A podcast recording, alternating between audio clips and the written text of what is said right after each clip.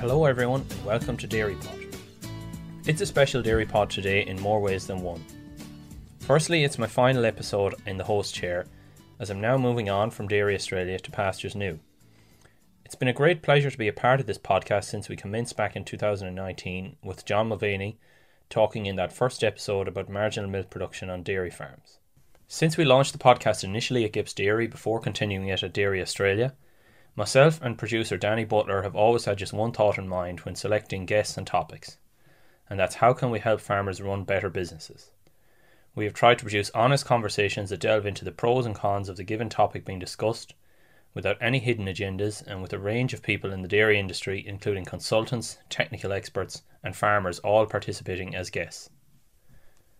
At times the quality of the recordings taken in many farmer kitchen tables, farm offices, youths, on Zoom, or even a couple of times in dairy sheds might have sounded a little unpolished or raw, but the content is always tried to avoid being a marketing vehicle for any specific organisations or products, and instead just simple to have honest conversations with farmers' best interests at heart.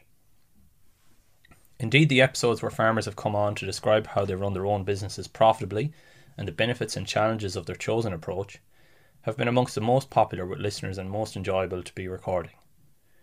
With both Danny and myself leaving D A, this will be the last Dairy Pod that we produce for Dairy Australia. The podcast will continue, however, to be produced by D A. It remains a podcast primarily designed to help farmers improve the running of their business through honest, informative conversations. In the spirit of robust debate then, for this episode I'm thrilled to say we are joined by one of the industry's best known consultants as our special guest. Phil Shannon is based in Northern Victoria and has been consulting to farmers for many years now across several parts of Australia.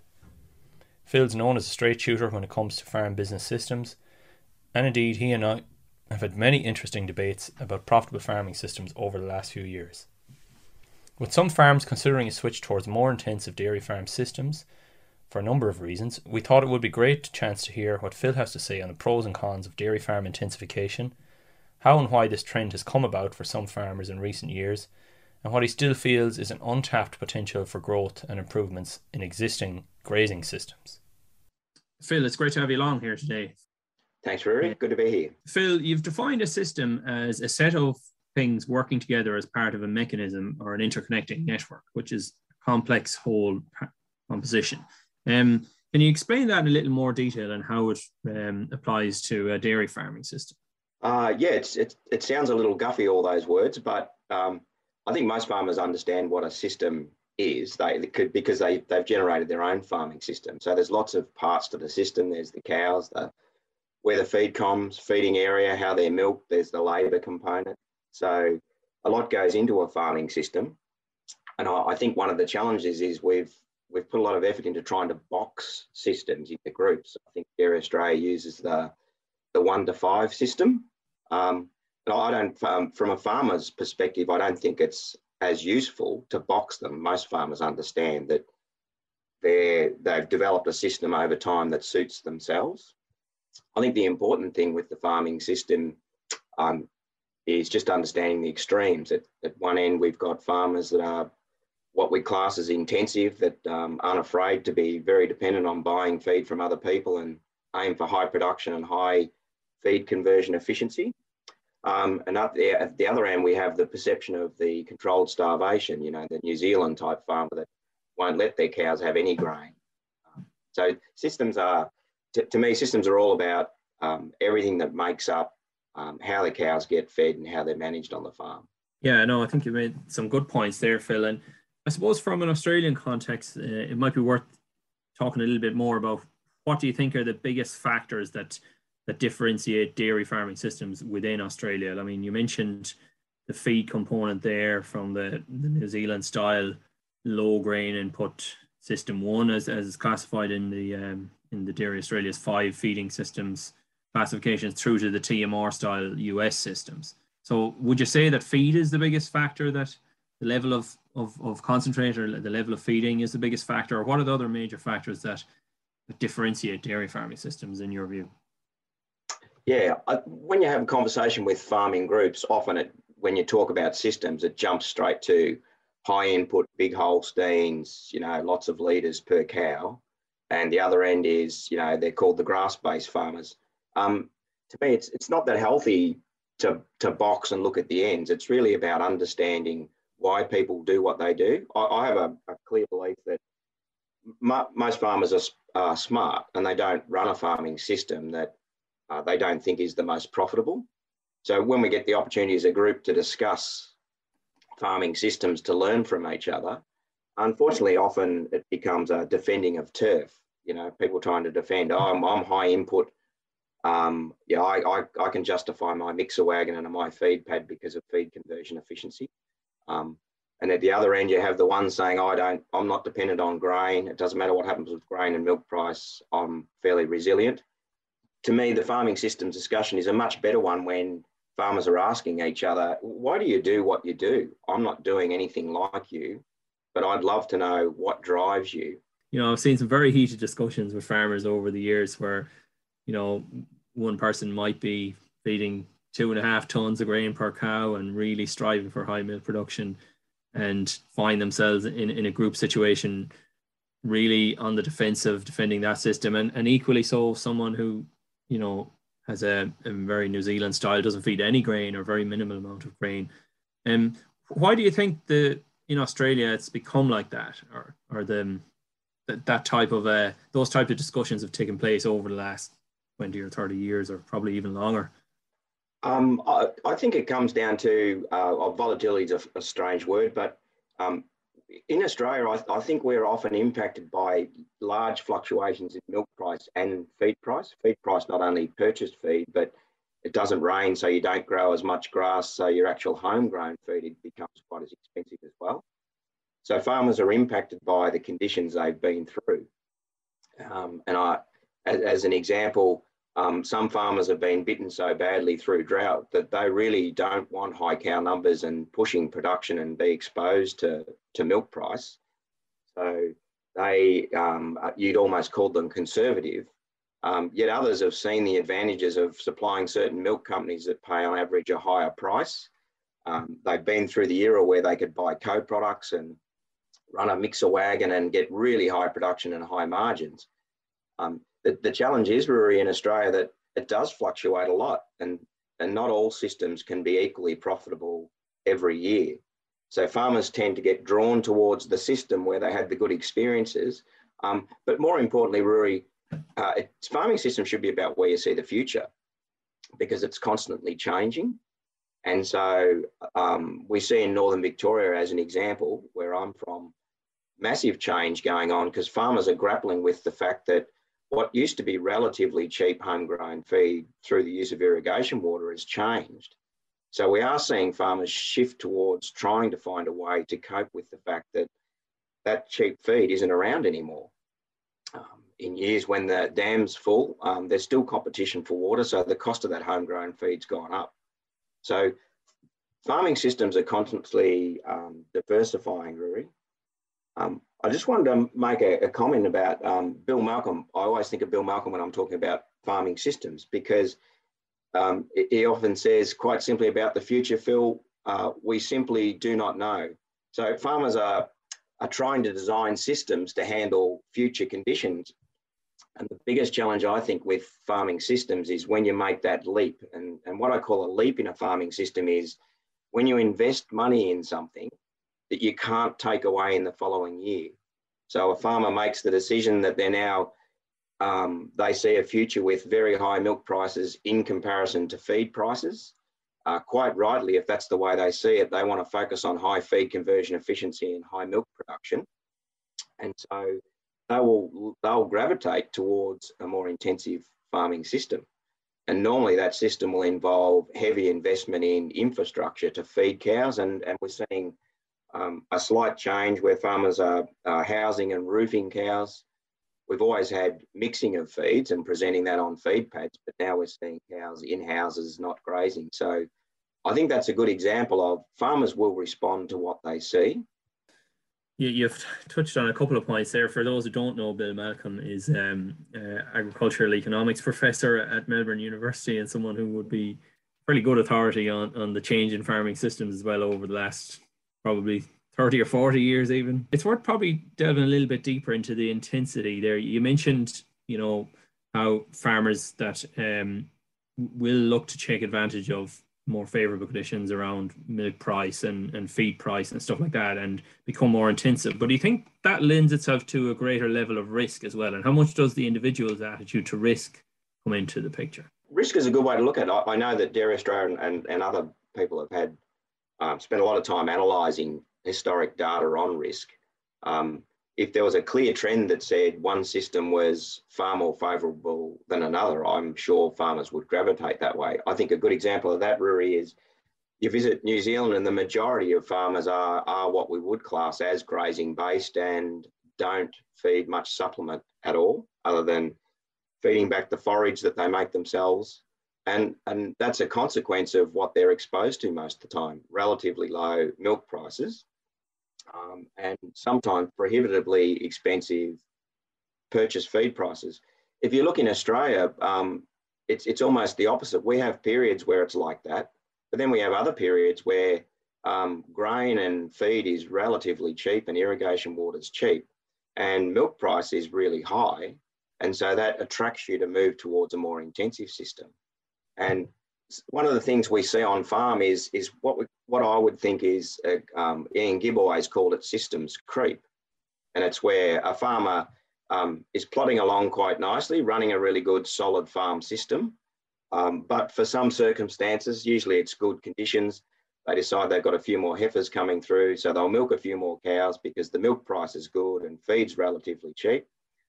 So they milk a few more until the point where um, the dairy won't quite cope with that cow number. So they invest in upgrading the dairy. Now that's, that's just a little change and it's quite a normal response to make the most of the best conditions. They feed a little bit more. The issue with the change to the dairy is if in the following year, the milk price drops and feed becomes more expensive, their little creep has become a leap because you can't not use the capital that's invested in the dairy. Um, so the dairy is a, a small example. A bigger example would be a farmer that um, feels like they, they need to keep pushing things along. So now they're buying in more feed per cow. Because they're buying in more feed per cow, naturally, there's a higher percentage of the feed that's wasted. And so it seems to make sense that I need to invest in some kind of waste management facilities. So it's just a, a creep. But that creep is taking them towards what we would define as a, a more intensive system all the time. They're becoming more, uh, more of their capital's caught up in feeding cows well and stopping waste. Yeah, and I think that's a good point to to expand a bit more on, Phil. So you mentioned earlier that, you know, when you get the system creep, it's usually from a more less intensive system towards a more intensive system. You, the creep is normally in... in the direction of becoming more intensive, would you say? Yeah, and actually this is probably a good time to discuss um, th- this word that I, I don't like too much, um, Rory, flexibility. Um, the reason why I don't like it, I'm, I'm very, um, uh, whenever I get the chance, I, I ask someone who uses the word flexibility pretty flippantly. I say to them, what, what, is, what is this flexibility thing? I think we overstate it and it makes farmers feel a little bit like they should have a flexible farming system. Um, I'm still yet to see too many of these flexible farming systems. I know farmers can swap or um, feeds in and out. If you've got a mixer wagon, you can use more feeds, but it's not it's not that flexible in that you've, when you don't want to use the mixer wagon, it's still there. You've still had to buy it. You've still got capital tied up in it. So yeah, the, the notion of flexibility, I think, sometimes makes farmers feel a little bit inadequate in that, oh, I haven't got one of those flexible farming systems. To me, when things turn really tough, it's really difficult to, to uninvest. So when we get back to talking about systems creep, in most cases, systems creep does involve starting to invest something that's not flexible. So I make a decision to upgrade the dairy and it, the bank doesn't say in years um, when I don't need to milk that many cows, oh, you can have some money back for the dairy, part of the dairy you're not using, or More, a more concrete example is the feed pad.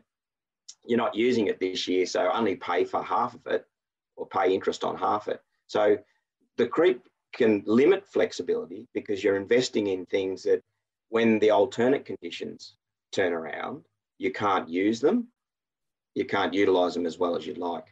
Something like a, a move from a, a grazing system to a um, fully housed system or a freestyle barn, et cetera, wouldn't wouldn't really might not might not be system creep. That might be something even more than that. That's a total systems change.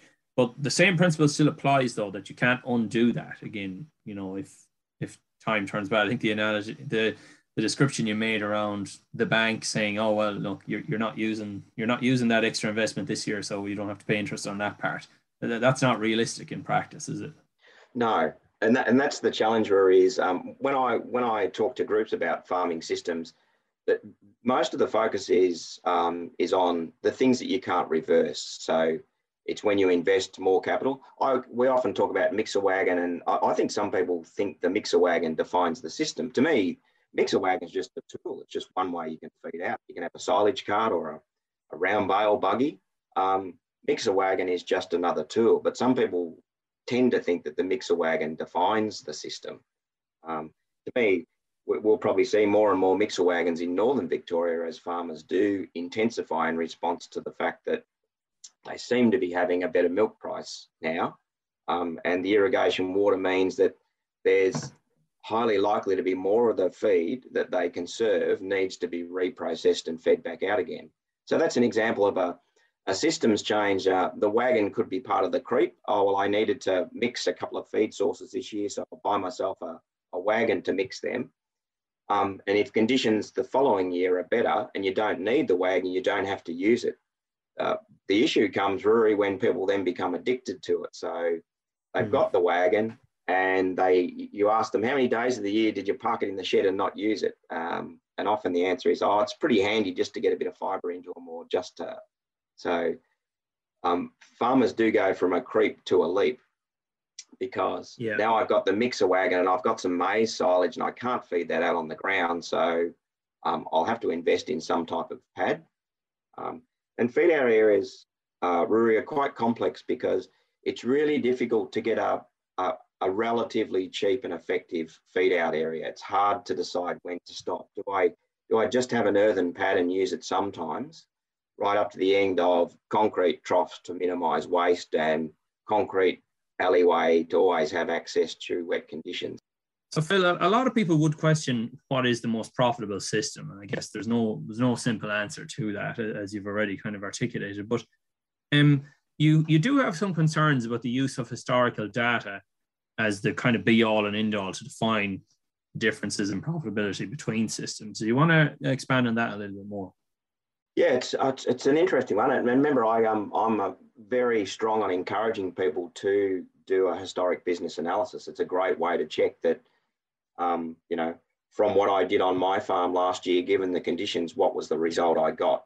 It's hard in that data to account for the skill of the manager. You know, most people know that the skill of the manager is critical. So you can have the right system and the right conditions with a poor manager and get a bad result, and vice versa. So it's, it's difficult to interpret the context of the data, and the context is critical. If it was a run of years when the externalities favoured one system over another, so an example, uh, we went through a purple patch where milk price was really high and it rained at the perfect time and there was plenty of cheap feed. A bit like at the minute. Yeah, that's right. The intensive system's going to look really good. And so it might give you a false sense of security that, oh, I'm missing out. I better invest in a feed pad and I better invest in intensification. It can vary, as we know, it can very quickly change the other way and you've made a mistake. So although the historic data might indicate that it was fine, it's about the future. So there's the fact that history isn't always a strong predictor of the future, unfortunately, Rory. Um, Northern Victoria, again, I keep quoting it, but it, I think it's a really good example of a fundamental change in farming systems that's required, because there is now much stronger competition for the limited water that's available. When I look at Gippsland and the Western districts in terms of water availability, uh, rainfall patterns may change, but they've changed forever. We haven't seen a massive change in Western districts in Gippsland because the force isn't there, because the fundamental hasn't changed. Whereas in Northern Victoria, I think farmers are still grappling with what does the future look like? And as we talked about earlier, one of the biggest challenges is once you've Once you've invested in something and, and moved towards intensification, it's very difficult to uninvest. and we are seeing farmers heading down that path. Um, I'm very comfortable with a lot of the farmers that are moving that way. I think when I talk to them and they express how they feel about where milk price is heading, given some fundamental, what, what they call fundamental changes, I'm not quite sure myself about milk price yet, Rory, but the way they see themselves using their water more intensely over a shorter period of the year to grow more feed, which means that they will need to reprocess that feed and present it back to the cow. For me, it's ticking all the boxes saying, yes, if you're going to stay in Northern Victoria and continue to milk cows, uh, it, it makes good logical sense that you'll probably move towards a more intensive type system. Just dwelling on Northern Victoria for a little bit, Phil, what do you think are the biggest kind of risks or challenges to farmers who are choosing to move in that direction over the next decade or even beyond that? Let's, let's you know, throw it out to two thousand forty even, you know. Think about, we hear a lot of talk about climate volatility and and other aspects. And, you know, is there kind of, in your opinion, what are the longer term challenges for someone investing in in, in intensification, I suppose, uh, of a system like this?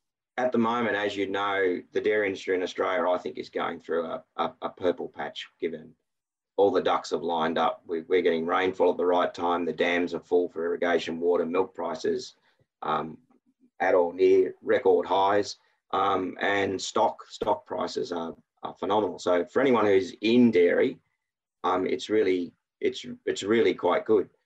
The temptation is to is to not look at history and and just start now focusing on saying, right, this is the new future, higher milk prices, um, and so there is a real temptation that when there's plenty of cash around, to use some of that cash to move towards intensification.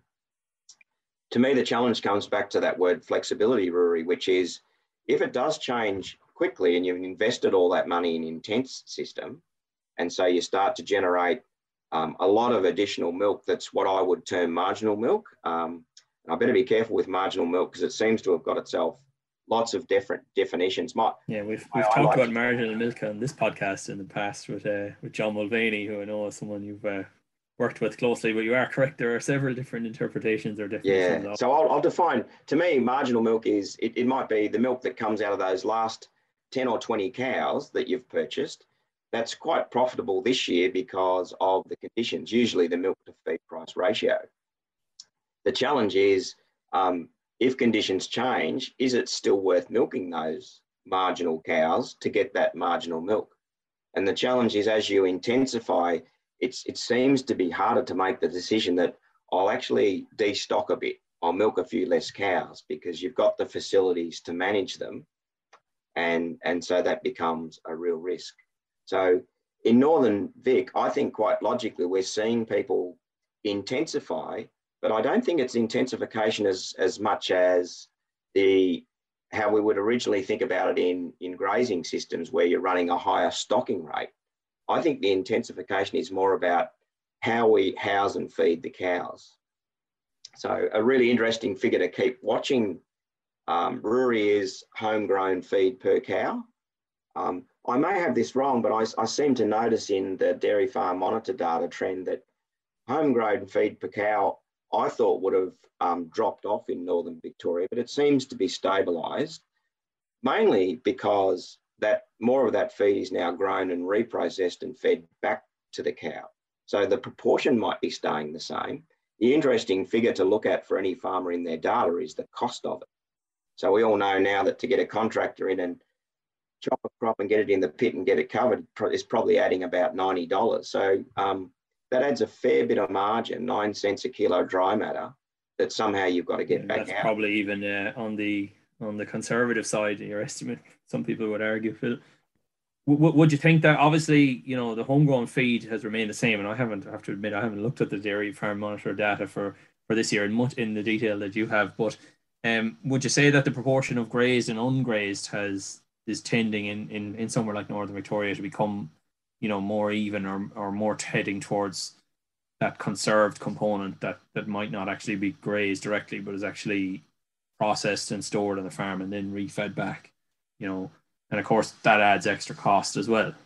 Yeah, I um I can't quote data, um, Rory, because I haven't been through it in that detail. I'm looking forward to when I get a chance this year. Um, But we, we certainly, logic would say that more of the far feed in Northern Victoria is being conserved and fed back to cows. Um, and that makes it interesting in terms of it's then much easier to justify um, from a, either a payback sense or a return on extra capital, um, an investment in a, a feeding facility, because waste is, is a big factor. And if you multiply waste by cost of feed, it starts to become exponential in terms of um, you're almost forced to invest in some kind of waste control facility, because to not control waste becomes more expensive than controlling it. So we, I think we are quite rightly seeing a trend of more farmers investing in feeding areas in Northern Vic. Um, the challenge is the flexibility thing. Once they're there, it's very hard to not use them. It's very tempting to just go, well, it's a tight year this year, but I'll just buy a bit more feed and keep producing that milk. So what you're saying there, Phil, is that there could potentially come a point, or maybe this has already happened to farmers in the past, where it's not in your best interest to use something that you may have invested in three years ago at that given moment, but you almost feel obliged to do so because I bought it, so I got to use it.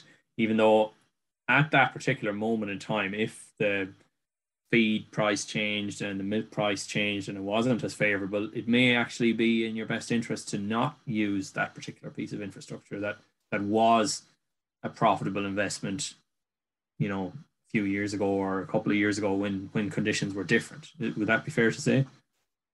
Um, yeah, and, and if you've got it, it doesn't make sense not to use it, Rory. So if you've got a concrete feed pad um, that you can feed out with little or no waste, or, or minimise waste, then if you've got it, you may as well use it regardless. The question is, the capital's already spent, so you can't use that capital for another purpose in a tight year. Um, so I, it, it's the flexibility that's the really difficult thing. Is it, it allows you to use different feeds, but it's it, it, in terms of true flexibility, it's very hard to um, reuse that capital when you need it for something else. Yeah, you mentioned earlier, as I thought it was interesting, worth touching on as well, the traditional kind of definition of intensification was just staying within the grazing system, but per putting more cows on and having a higher stocking rate. So, you know, there are there are there are instances where a lot of farmers would still do that, and, and it would be the profitable and correct thing to do. Um, you want to expand on that a little bit as well? Twenty years ago, when I was um, younger with less grey hair, Um, intensification was the farmers that were pushing the boundaries. To me, were, were uh, there weren't many that were housing cows or doing things like that. Um, they, were, they were way on the outer. But there were farmers that were pushing the boundaries, um, and we, we said they were intensifying, and what we really were saying is they were, they were increasing their stocking rate.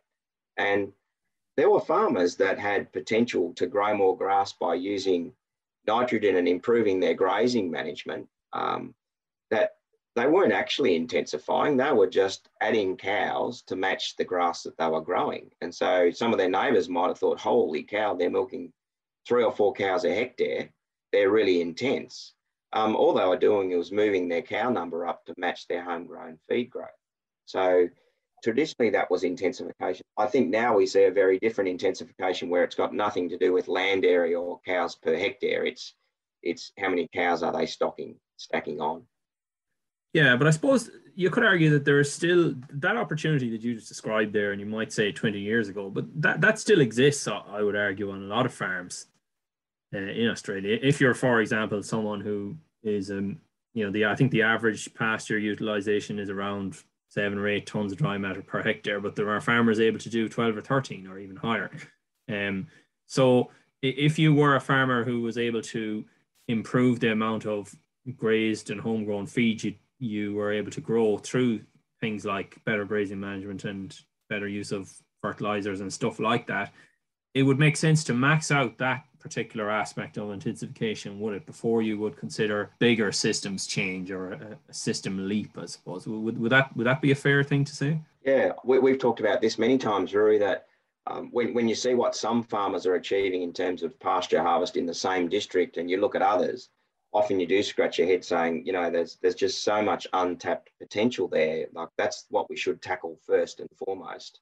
So I agree with you totally there that there's, I think there's still a lot of room for um, a lot of farms to to grow more of their own quality homegrown feed as as a big influence of profit before they start intensifying or or increasing cow number and buying that feed from someone else. I think the, the fundamental used to be, uh, and I don't think it's changed that much, Brewery, is when a cow went into a paddock and directly grazed feed, um, that was relatively cheap. The moment that feed has got to be cut, conserved, put in a pit, covered, there's losses through shrinkage, then it's got to be presented back out to the cow, um, quite often mixed. Um, I think it'd be scary, the amount of cost that you add to that feed.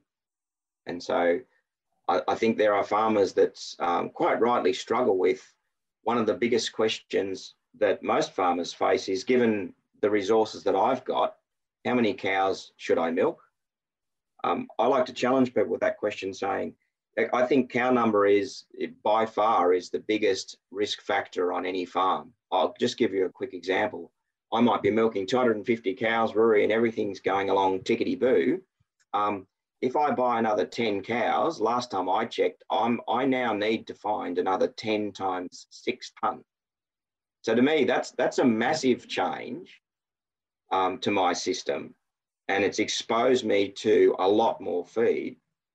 We often so you're talking about an extra on... sixty tonne of feed there, Phil. So you're saying a cow will eat about six tonne a year. So you've brought an extra ten cows into that two hundred fifty cow f- hypothetical farm. It's now two hundred sixty. So, so somewhere you need to find an extra sixty tonnes of feed, all other things being equal. Right? That's right. So to me, quite often we, we talk about mixer wagons and feeding and things like that, and, and we miss the main focus, which is the cow itself. So I only mentioned ten cows, Rory. Um, if the average farmer's got um, three hundred cows in their herd and they increase by ten percent, that's thirty cows. thirty times six, what's that, one hundred eighty tonne? So now I've got to find another one hundred eighty tonne. So often we talk about, should I feed one more or one less kilo as, you know, the holy grail? To me, that's a core skill. That's like treating mastitis. You've just got to be able to do that. And if you can't, a little plug, Rory, if you can't, um, go and do a Feeding Pastures for Profit course, whether you're a grazing-based farmer or an intense farmer using a mixer wagon, there's some knowledge and skill in there that's, that's all about understanding that you as the farm owner and operator can measure and quantify whether you should feed one more kilo to each cow each day. When we're talking about systems, Rory, to me the risk is if I change cow number, nothing changes around how I should go about feeding the last kilo, because by definition, nothing's changed in terms of how that cow, that individual cow, responds to the last kilo. But if every time I put another cow on, I've got to find another six tonne for the year, and possibly seven tonne including waste and maybe more, that's the game changer. And one of the challenges with cows, Brewery, is they're not that flexible. By the time seasonal conditions change and you scratch your chin and say, um, look, milk price is dropping a little bit, uh, feed price is going up, maybe I should milk a few less cows, there's a fair chance that you've already milked those cows through an inefficient period, and you've reared those extra calves, and you've got the extra young stock out. So I think we need a really big focus on the impact of cow number, regardless of system. As you intensify, the cow number starts to drop away a little bit in our focus, because we build a facility that can house a certain number of animals, and we tend to stick to it and manage the volatility by, hopefully, um, having stored feed over a number of years to average the cost down. So if I just go back and make sure I recapture, I think more farmers should have a really healthy debate within their discussion groups and business networks around what is the impact of cow number as a risk factor. We talk about milk price and we talk about grain price and we talk about weather, but I think a really sharp focus saying cow number, it's a massive decision I make each year.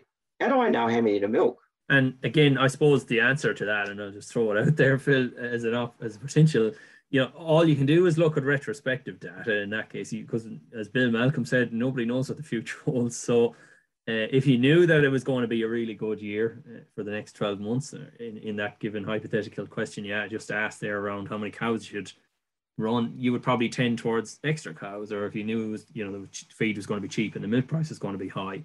Um, but all of those kind of projections or guesses come with an element of risk as well. The risk element doesn't get discussed in balance, Rory. So um, there's there's upsides and downsides of everything. So if a farmer decides to intensify and milks extra cows and everything goes in their favour, so we get a really good milk price and good seasonal conditions to deliver cheap feed, they'll accelerate away and make big margins on more cows.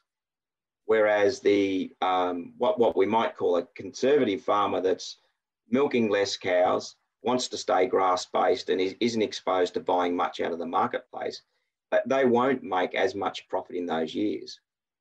But when it turns around and milk price drops and feed price goes up, then without any change to either system, the conservative farmer will do better. And so it's not one system's right and one's wrong. It's that whole challenge of Um, what we would love would be a flexible system, Rory, but again, I come back to it saying, I, I think it's it's really difficult to have what some would try and define as a flexible system. It can be flexible in terms of how we, how we purchase and use feed, but the real flexibility is in cow number. And as you've just described, it's really difficult to decide in advance.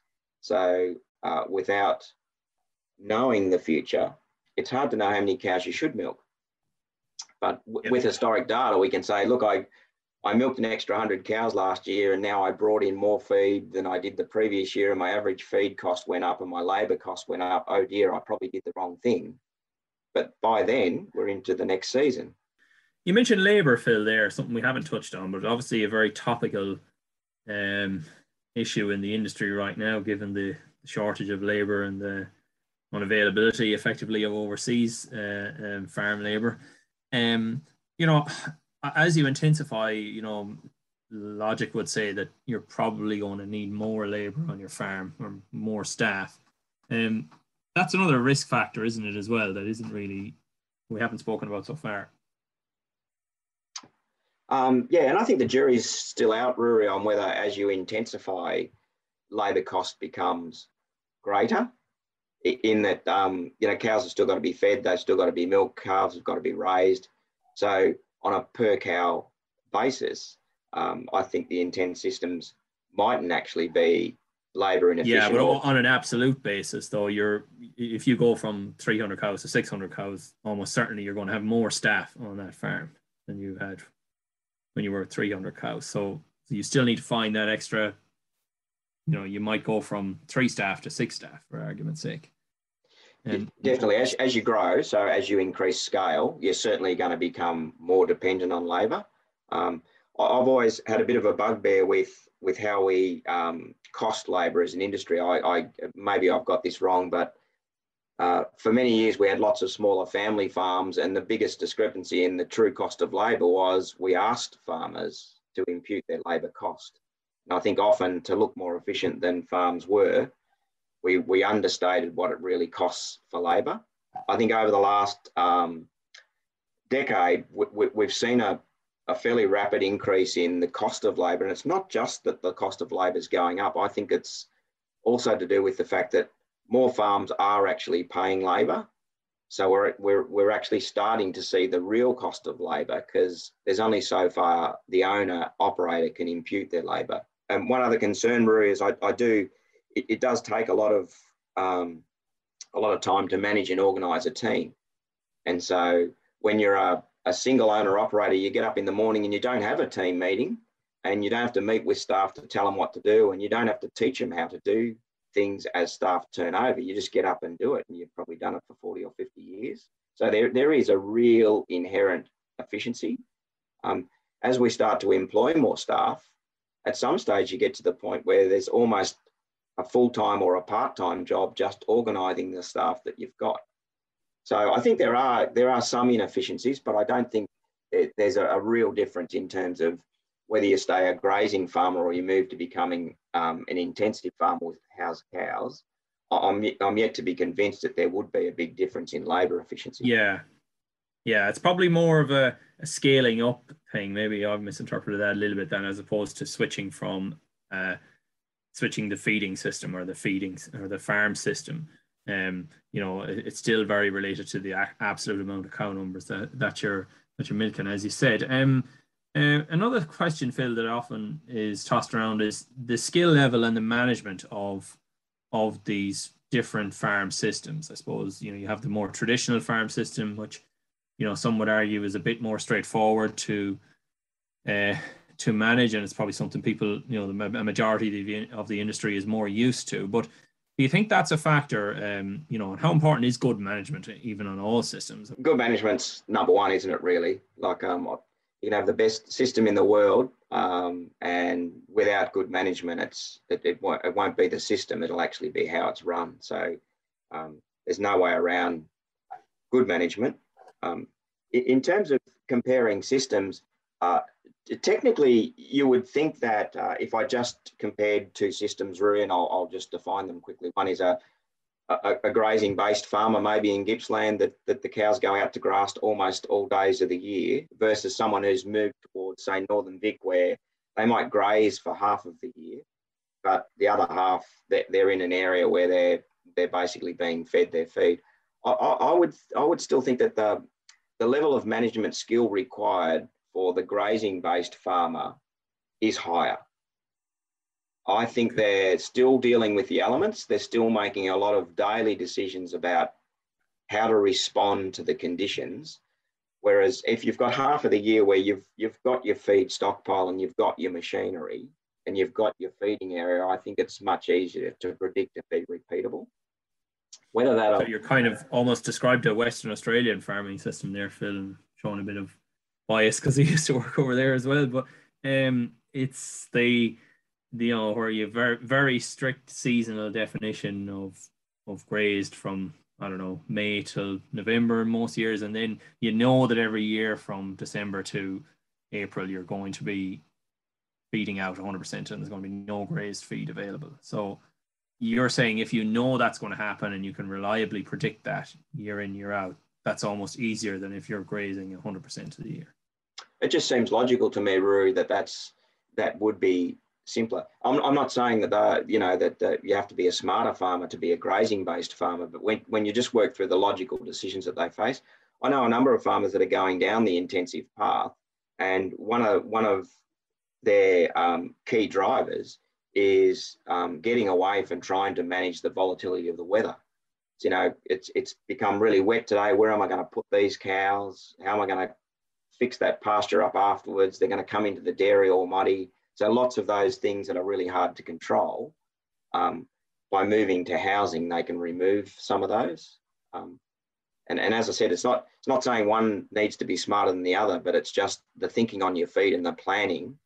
Technically, when you're in a grazing-based system, dealing with the weather is is more complex than going to a feed bunker with the mixer wag and having getting some good advice on what I should put in it today and where I should feed it. Yeah, and I think I've heard I've heard farmers who are at the more extreme end of the intensive approach, which is like a T M O or freestyle barn type operation, say that it's actually a pretty simple system to manage once it's up and running, because every day is effectively the same, and you you you have removed all of those volatilities that you just described there, or those those potential um, areas of of hidden kind of nasty surprises. You know, you, you hope on, on a really intensive system where you're trying to maximize output per cow, it's just every day is the same, and consistency is the name of the game, which which they would argue is simpler. It's it's simpler on that front, Rui, and, and you you certainly should have, in theory, more control.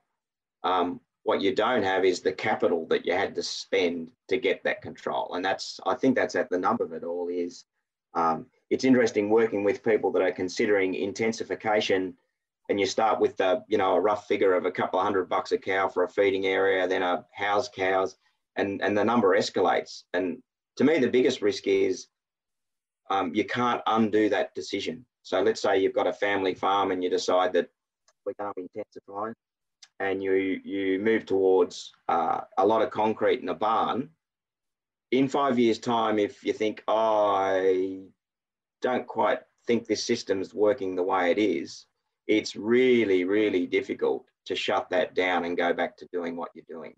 I think we've seen a little bit of, um, over the last decade, I think we've seen people go down um, the path of intensifying their feeding system in terms of the definition. They, they've invested a lot of capital in feeding areas and infrastructure um, that, and it, not by their own fault, but they've probably invested a lot of capital and then fallen on harder times in terms of milk price and seasonal conditions for producing feed, and timing wasn't right for them. So um, their, their option was only one option, which is to sell out, which I think is quite sad, is you just get timing wrong.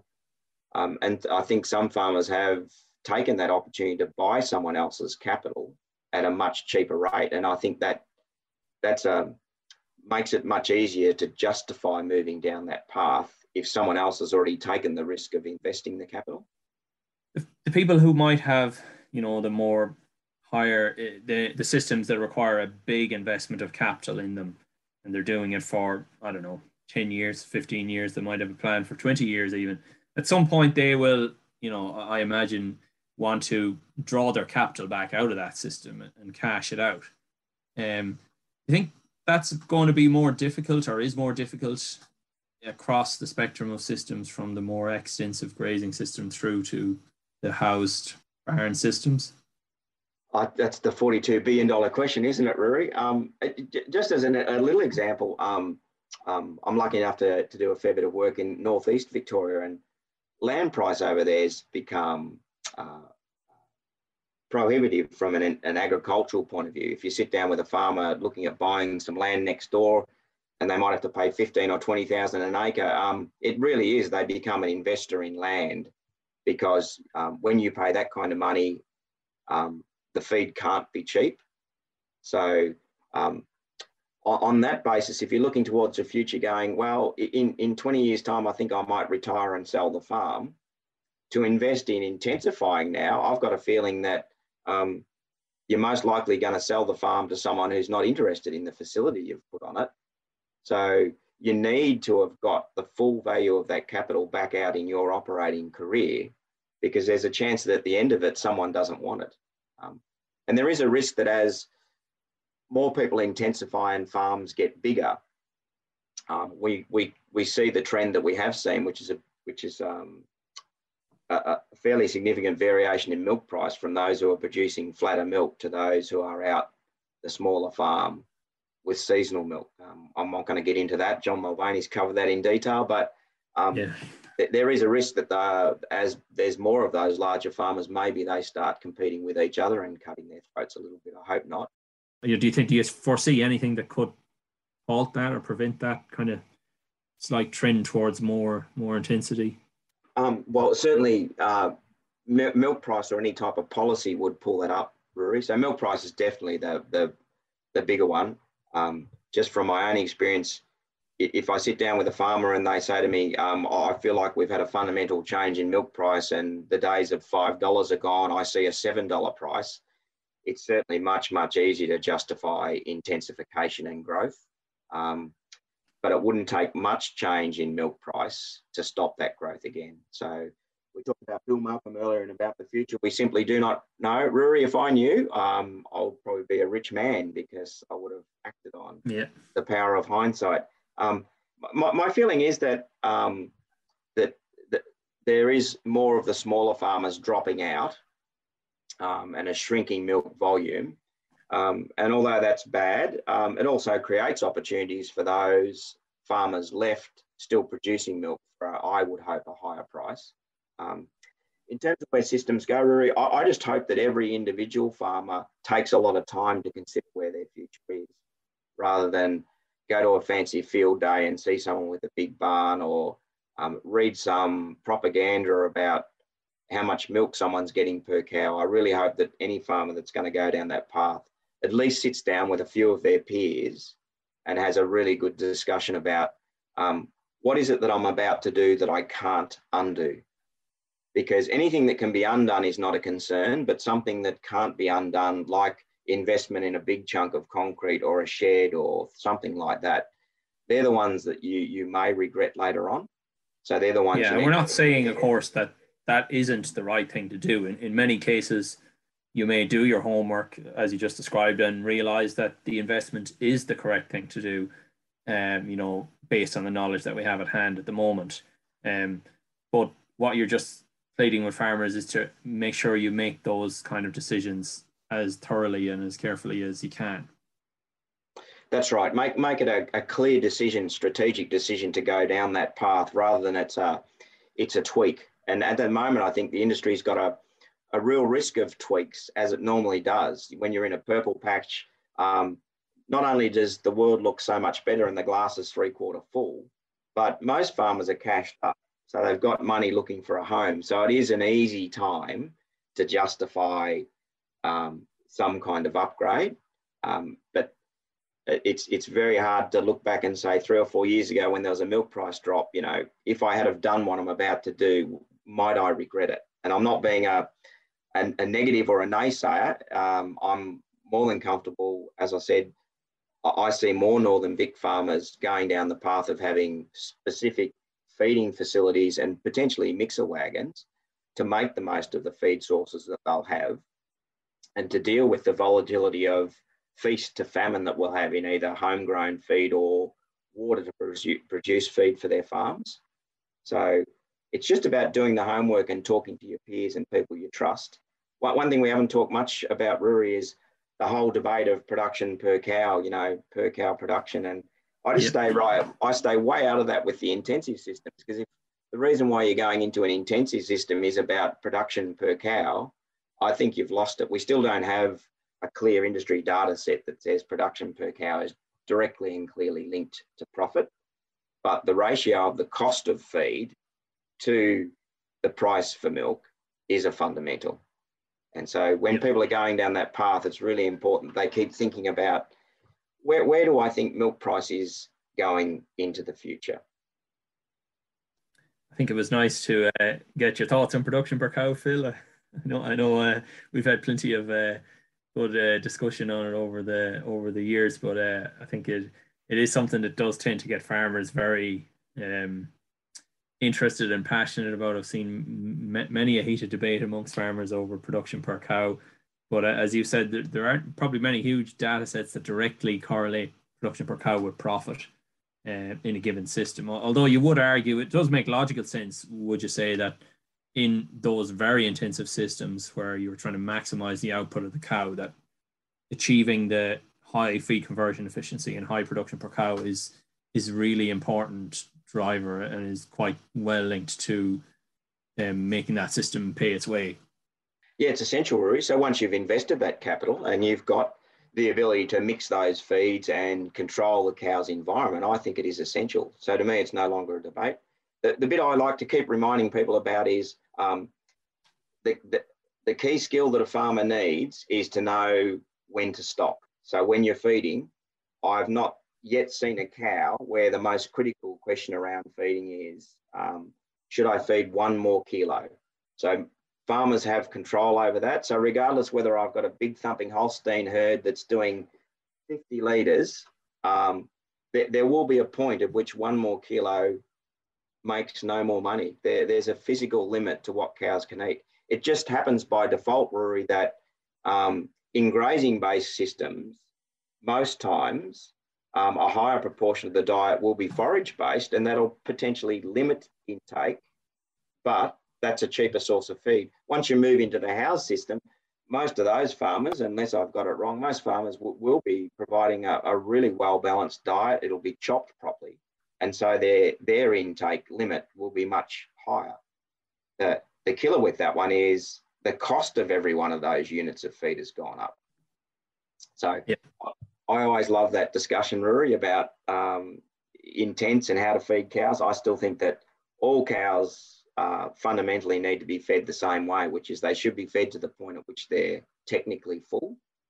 Because once cows start wasting feed, I've never seen a cow with a kilogram of feed in front of her that she hasn't consumed produce more milk. it's such a fundamental that often gets overlooked. You know, that's, that's even if you're not a grazing-based farmer, there's some gems in that Feeding Pastures for Profit program. It should just be called Feeding for Profit, Rory, because it's really about understanding all those risks of feed cost in proportion to milk price. And I think over time, we'll probably adapt that program to make sure all those fundamentals of profit also fit nicely with someone considering intensification, because it's yep. still the same key drivers of profit. What does my feed cost in proportion to what I get back out for it?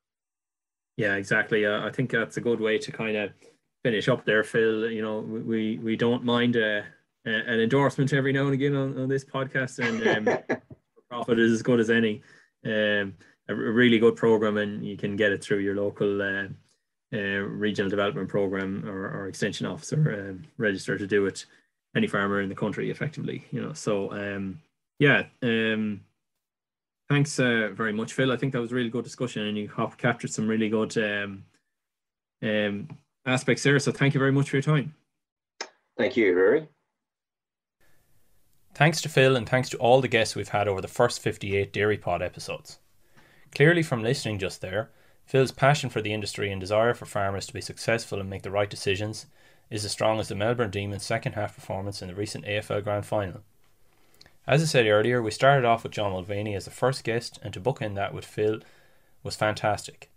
I felt he highlighted some great nuggets of information for all farmers to consider during that discussion, not least that Feeding for Pasture for Profit course that we referred to, F P F P as it's known for short. If you are interested in this course, you can register your interest with your local Dairy Australia rep R D P. I might be biased as a feed-based and pasture management enthusiast and D A, but I reckon it's a course that has been shown many times to contribute strongly towards transforming the profit of many dairy farms if the principles of good pasture management are implemented properly. For first-hand evidence of this, look no further than podcast thirty-four of Dairy Pod, one of our most popular episodes actually, where New South Wales farmer Justin Walsh described the contribution of doing F P F P course towards improving his farm profitability over time. Well, that's it for this podcast. As I said, it's been a privilege to be a part of Dairy Pod over the last few years and get the chance to interview some of the brightest minds in the industry that we have had on this show. There are still plenty great topics in the pipeline for discussion in the coming months on this channel, so stay tuned. As always, you can subscribe or catch up on previous episodes on the usual channels, Spotify, Apple and Google Podcasts, and indeed on SoundCloud. Thanks for listening, everyone, and I hope we meet all again somewhere down the track.